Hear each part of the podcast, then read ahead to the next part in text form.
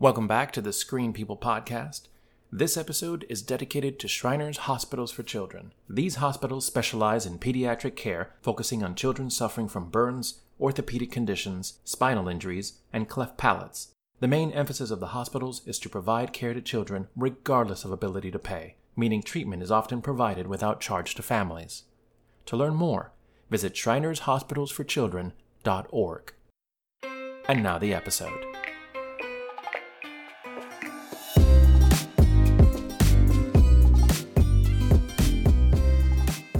All right, welcome back to our podcast. And today we have Steve. Thank you, sir. Pleasure to be here.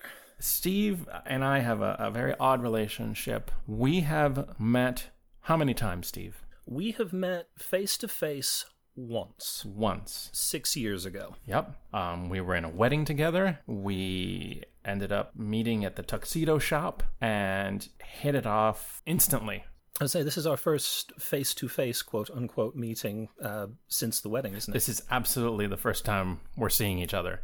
Um, everything else has been through emails, texts, Facebook messages, and there you go. So, uh, as far as the audience goes, you guys know him just about as much as I do. All right. If we were doing the first chapter in the Steve bio, how does that begin? The first chapter in my bio. I suppose it would start by just kind of here's a general warning you're in for a bit of a ride. His brief history of me, if you would like. Um, don't know if you can tell from the accent, it's nowhere near as strong as it used to be, but I am English, British by birth. Ah, I thought Canadian, but go ahead. Okay. I'm not as polite. Um, grew up in Illinois, in a suburb of Chicago. Uh, spent my high school years out in Phoenix, Arizona, and then have spent uh, the college years and pretty much uh, all of my adult life in uh, Fort Lauderdale, Florida. Uh, so I've been around the country. I've experienced, you know, a negative 30 degree winter in Illinois. I've experienced 122 degree summer in Phoenix. Kind of one end of the spectrum to the other. Did you go to college? Oh, yes. Went to college at the University of Miami. Oddly enough, came down not really knowing what it was I was going to study. Uh, originally, it was going to be, um, what was it? A marine sciences. So took the introductory course and decided that while it was interesting, it was not so interesting that I wanted to learn all of the little minutiae that would have come with a college level degree. And then after a bit of aimless wandering, um, from course to course, I landed in a geology course, and that just struck a nerve, struck the right chord with me. Found it immensely interesting, and so signed up uh, with the geology department, who was happy to have me because we're it's a relatively small department. And yeah, uh, graduated with a bachelor's of science in geological sciences, of all things, a degree which I have never actually used. I realized a little later um, than I should have. So I, I took kind of the wrong approach to college. I should have thought, oh, okay, I want to do this. How? What do I need to get me there so I can do that? And took the approach of, well, this is interesting. I'll just do that, which is okay, but. uh, Again, I, I've never actually used the degree that I paid for. Huh. yeah. Um. So okay. So you graduate college with a degree in geology. Yes. And then what did you do? Apparently, not be a geologist. No, not be a geologist. Um, so the the story there is that uh, I had some amazing suite mates my junior year. So all four of us, uh, we were all friends by the end of it, and uh, they graduated a year before I did. Then I graduated, and we all went our separate directions, kind of back to our hometowns, if you will. I went back to Phoenix, uh, did a quick bit of job hunting in Phoenix, didn't amount to anything grand or exciting, and then a year or so after I graduated, we kept in touch, and we all realized that we were all in jobs that had nothing to do with what we'd graduated, you know, college for, and that we were all not miserable, but we were not, you know, ecstatically happy, and that we figured, okay, let's move back down to Florida. We'll all get together again uh, because the teaching scene was kind of. Uh, taking off in Florida. There were a lot of teaching positions open, and we figured we'll all move back together, we'll all become teachers, and this way, even if we don't like it, we can be miserable, but we'll be miserable together. And that's that's basically what happened. So after a, a year in Phoenix, drove across country back down to Florida and have been down here ever since. And are you still teaching? Uh, no. of course. Why would you be? That part of the plan actually uh, did work. We we all got jobs teaching, and uh, I taught high school chemistry for two years. And after those two years, I kind of realized that uh, th- this was not for me. This was not what I really wanted to do. So I, I stopped doing that, and then kind of fell into a series of administrative positions, and then got out of that, uh, fell into uh, accounting, and I currently work for a friend's company uh, doing bookkeeping for our various clients that we work with. So not inordinately grand or exciting. And when you, you know, oh, you know, tell me your life story. I work in bookkeeping. The Third Man, a 1949 British film noir directed by Carol Reed, written by Graham Greene, post war Vienna at the start of the Cold War. The reason that this is in here is because this that I just described, the 1949 British film noir black and white Dutch angles dark movie, you refer to as childhood. yes, Please explain that. That is not what I thought would be in your childhood section. I, have my father to thank for this because one of the really amazing things that I am am thankful to him for is that he introduced myself and my brother when we were, you know, fairly young to all of these classic and admittedly sometimes bizarre movies that you wouldn't necessarily think of, oh, let's show this to the kids. As, as you say, it's a black and white, film noir, there's murder involved, it's a murder mystery. But that was just one of the things that kind of made it into the, the family rotation of movies when it was family rotation, uh, family movie night, I should say. So one of the, the things that my dad did, uh, besides introducing us to these movies, was we also recorded the movie onto cassette tape. One of the things that we would do as a family is sit outside in the backyard. Uh, typically, we'd have a small campfire going in a little fire pit that we had, and we would have a small tape deck, little boombox out there, and we would play movies or just you know the the audio track to the movies. That was just one of the things that I remember sitting out back, looking up through the trees at the stars with the fire you know crackling beside us, and just having the story playing out beside us. Okay, I didn't. I do not know anime. It is not my scene, my genre. Fair enough. Um, I have watched a very small amount, um, but I definitely had no idea what the hell irresponsible Captain Taylor was. And to be precise, episode 26. And you didn't understand a thing that was going on, did you? Well, thanks to the internet, I did. Oh, okay, good. we refer to this as Steve's college years. We're in the college section of your book. So far as anime series go, it's good. I'm not going to say that it's like groundbreaking and phenomenal and oh, you know, if you're going to watch anime, do watch this one. It's like, no, you, you could, you couldn't. But this was the series, and this was kind of the, the TV show where television and my life really kind of collided. You know, you, you mentioned in your questionnaire that this is, you know, part of this show is discussing how media has influenced your life or when has life and media kind of clicked together and, and create these, uh, these memorable moments. And this is kind of the one where exactly what I needed to hear from a TV show happened at exactly the point that I needed to hear it in my real life. I kind of spent my college years wandering around somewhat aimlessly in terms of what I was going to be doing with the rest of my life. And to this day, to an extent, I still don't know, but that's neither here nor there. So I was trying to figure out okay, what do my college professors want me to do? What do my parents want me to do? What are my friends doing? And, and how do I compare to that? You know, I, I should be doing at least as good as they are. Quick, quick pause.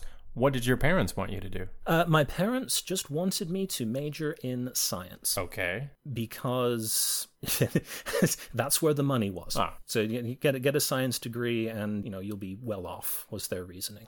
And then, you know, while this is going on, watching anime with friends, and episode 26, it's the final episode of the series, comes along. And basically, you have this character who has spent the entire series bucking the rules mm-hmm. to a degree. Not that he's going out of his way to break them, he just really doesn't care about the rules that he's supposed to be following. And in the final episode, he's explaining this to one of the other characters, and he turns to her and basically explains sort of his philosophy that has dictated everything that he's done throughout the entire show by saying, You only live once, so don't live according to someone else's rules. Do what you want the way you want to. And that was you know I, I suppose in um, if it were a psychiatry session that would have been the breakthrough moment where my brain suddenly clicked and went oh that is what i should be doing. I should not be caring really about what my parents want me to do. I shouldn't be comparing myself to what my classmates are doing. I shouldn't be looking at what i'm doing through the lens of does someone else approve? I should be figuring out what the heck it is i want to do and then actually go about figuring out how to get to that point of actually doing it again, it was just kind of like the exact advice I needed to hear at the exact time I needed to hear it.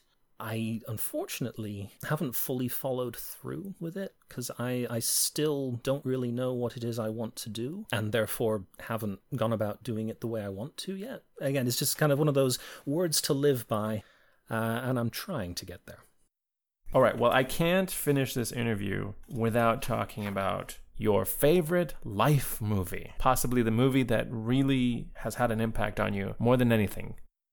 Well, yes. Yeah, so while we're listening to The Third Man, uh, one of the other movies that saw at a very early age, I put it at around, I want to say when I was in first grade, I think is when I got it down to. Uh, we rented and watched Disney's 1954 adaptation of 20,000 Leagues Under the Sea, which became one of my favorite movies of all time. Now, I could speak at length about it, but I'm going to kind of cut to the the chase, which is the where did this how did this impact my life? And where it impacted was one scene from the movie in particular. So, we've we've just gotten on board the Nautilus and our main characters are searching around and the ship seems deserted. They accidentally open up a viewport on the side. And they're looking out, and what do they see? They see a group of men walking along the ocean floor wearing these outlandish suits with big helmets on the top. And it's one of those things that, again, I don't know what part of my brain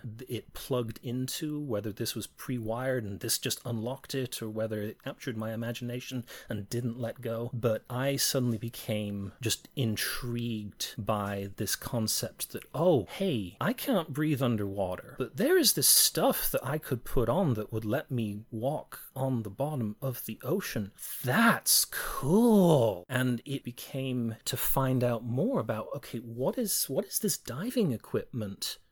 that exists that lets you do this. How can I do that? Can is this something that I can do? And I remember going to the school library and looking, you know, kind of into books on underwater exploration and actually getting disappointed that the old school gear with the you know the big copper helmets that you see in the movie that's not used much anymore. Nowadays it's it's all scuba diving. It's like oh that's a bummer. But the the interest has had always been there, and I I used to approach it from the thought of, oh, that's kind of neat. It would have been fun to do that. That that must have been a really neat experience. And then as I grew older, I started looking into, oh, you know what what's the history over here? There's the British side. There are you know German manufacturers. There are American manufacturers. Every country has their own version, and so I just kind of you know kept looking at it, reading about it, and then I found that oh, there's this group that meets up in Pennsylvania every year. And it's uh, you know a bunch of guys who actually own this type of equipment. And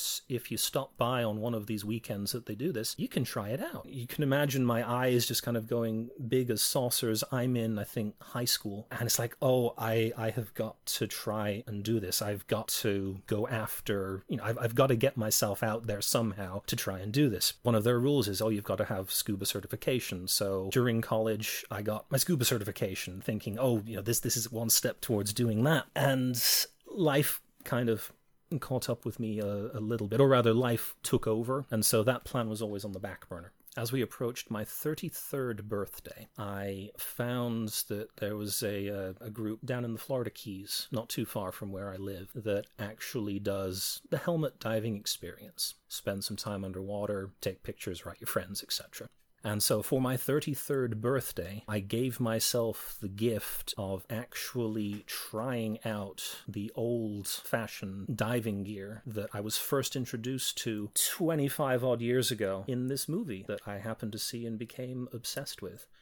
And then I have kind of continued that. A couple of months ago, ended up taking a week long course to become a certified standard dress diver. Um, really kind of cool. And I've, I've got to say that that experience was absolutely amazing. And I have 20,000 Leagues Under the Sea, Walt Disney, to thank for it. Because if I had not seen that movie when I saw that movie, I don't think, you know, that there's a possibility that it would not have just clicked and become this lifelong obsession of mine.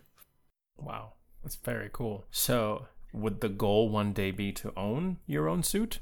Do you have to sell your one child in order to do that? Uh, at the moment, yes, I'd have okay. to. it's just for clarity's sake. I'm not, I'm not judging. I'm not judging. I'm just trying to understand. No, the, the, the one thing is that um, owning your own gear of that type is expensive. Um, you know, a, a full setup rig is about the cost of a car, and it's just, you know, obviously not something that I can just go out and buy. Is someone making them? Yes, yep. There is uh, Desco, which operates out of Milwaukee. Uh, they have been producing these helmets since um, at least the early 1900s, um, and they still make them today by hand. You know, as I mentioned, they're expensive and takes a lot of effort to actually dive them. You know, unlike scuba diving where it's oh you and a friend you decide, "Hey, let's go." And, you know, half an hour later you're on a boat out on a reef somewhere. This takes some serious planning and a good, you know, four or five people who know what they're doing in order to do it safely. but there is immense fun I find in that that oh, it's it's not just one other person, it's, you know, this this group of people coming together so that everyone gets to to try it out. Um, and every year I do enter a raffle. The Historical Dive Society uh, has a raffle, fundraising raffle every year where the grand prize is a Mark V diving helmet. I have yet to win, but uh, maybe next year. We'll see. and for those members of the Historical Diving Society, I am always looking for sponsors. Anyway, because you wrote about your experience exposing your child to some of the things that you liked and grew up with. What would you like her to be able to see? I would love for her to see the She-Ra reboot that uh, has come out recently because that entire series is all about empowerment and being true to yourself. This kind of ties back to the whole college discussion that uh, we had earlier, where it's don't try to live up to other people's expectations. Be yourself, be true to yourself, and go after what you know to be right. Now, I think I've let the cat out of the bag here that I have watched the She-Ra reboot, or I'm in the process of watching it, I should say. I'm only uh, halfway through the third season at this point. But um, I've loved everything that I've seen just because A, the, the message is there. It's a very empowering message that it conveys. And B, just like all good modern cartoons, it makes me laugh every single episode. There is always at least one joke that actually has me burst out laughing. which is nice. So, you know, I, I I want her to see that at some point. You know, she's old enough for it. She just hasn't really expressed any interest in it. Uh, I think it will come. I don't point her towards certain things by and large. I kind of let her explore whatever's on the Netflix menu herself, with the exception of saying, "No, you're you're a little old for that," or eh, "No, not not just yet. Wait on that one." Mm-hmm. Orange is the New Black. It, it's not the right time for a ten-year-old. No, no, not not not quite the right time. You know the, but no. Uh, short answer. I'm excited for her to uh, eventually see uh, She-Ra and the Princesses of Power. Yes, I said it. I don't care what you think of me. I've enjoyed it. Steve, thank you so much for doing this. Oh, you are very welcome. It was nice to see you for the second time in life. D- does this count as a full a full time, or because we're doing it remotely, is this a half? So we've we've seen each other one and a half times now. Do you think? I don't know what science would say, but I count it as a second time. Very good. Then I will do, I will do the same then.